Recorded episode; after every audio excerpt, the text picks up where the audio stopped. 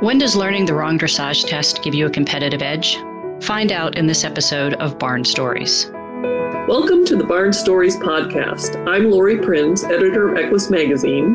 And I'm managing editor Christine Barakat. This podcast features our favorite essays and articles published in Equus over the past 40 years. Although Equus is known for articles on horse care and veterinary research, our editorial mission has always been guided by the bond that exists between horses and people. And each issue has featured a real life story that celebrates how horses enrich our lives and touch our hearts. We've searched our archives, chosen the stories that resonated with our readers, and given them new life in this audio format. Longtime subscribers may recognize some of their favorite pieces. And if you're new to the Equus community, these stories will confirm that no matter what sort of saddle you sit in, a deep emotional connection to horses is something we all share. This episode of Barn Stories will resonate with anyone who's had a rough day at a horse show. I personally gave up competing long ago, in no small part due to the stress of worrying about many of the things that happened to the rider featured in this essay. But she, unlike me, stuck with it and ultimately saw how those mistakes ended up contributing to her success. This story reminds us that, for better or worse, horses don't really understand human mistakes. While this means they won't overlook our errors just to be polite, they aren't going to dwell on them either.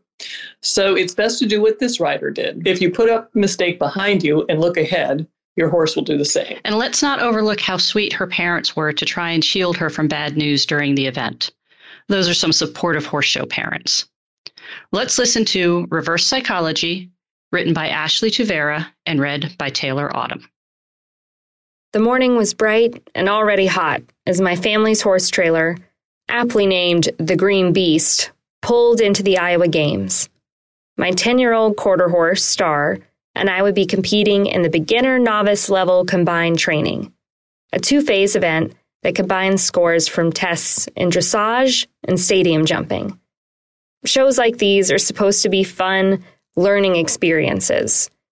But my stomach was churning, and I felt sick. Money is tight for my family. My horse is inexperienced, and because of our financial constraints, our shows are few and far between.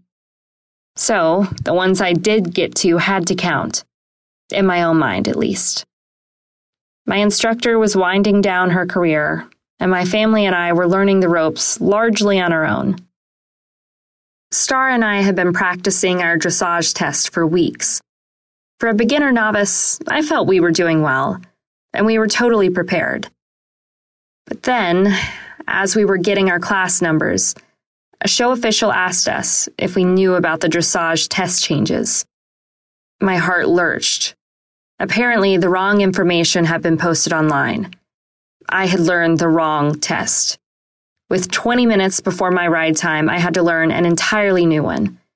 Tears streamed down my face as I raced out, furious.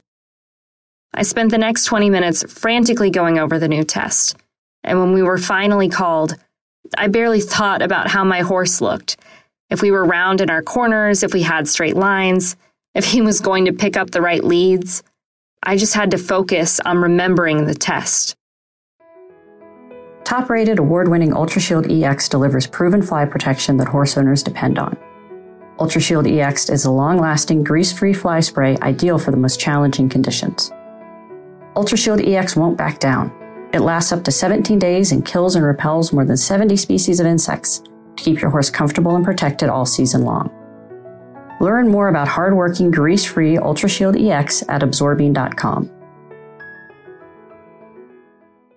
I breathed a sigh of relief as Star and I left the arena. Not once did that dreaded whistle blow at us.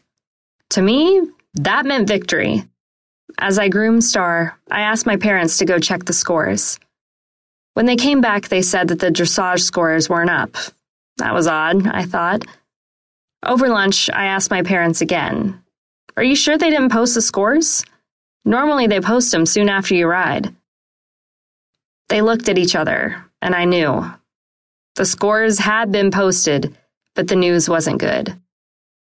We didn't want to upset you, but you were in last place. Last place? I asked. Well, you had the lowest score out of everybody. Warming up for the jumping round that afternoon, I didn't feel my usual nerves. I couldn't do much worse than last place, so I really had nothing to lose. I've been struggling with Star's tendency to refuse.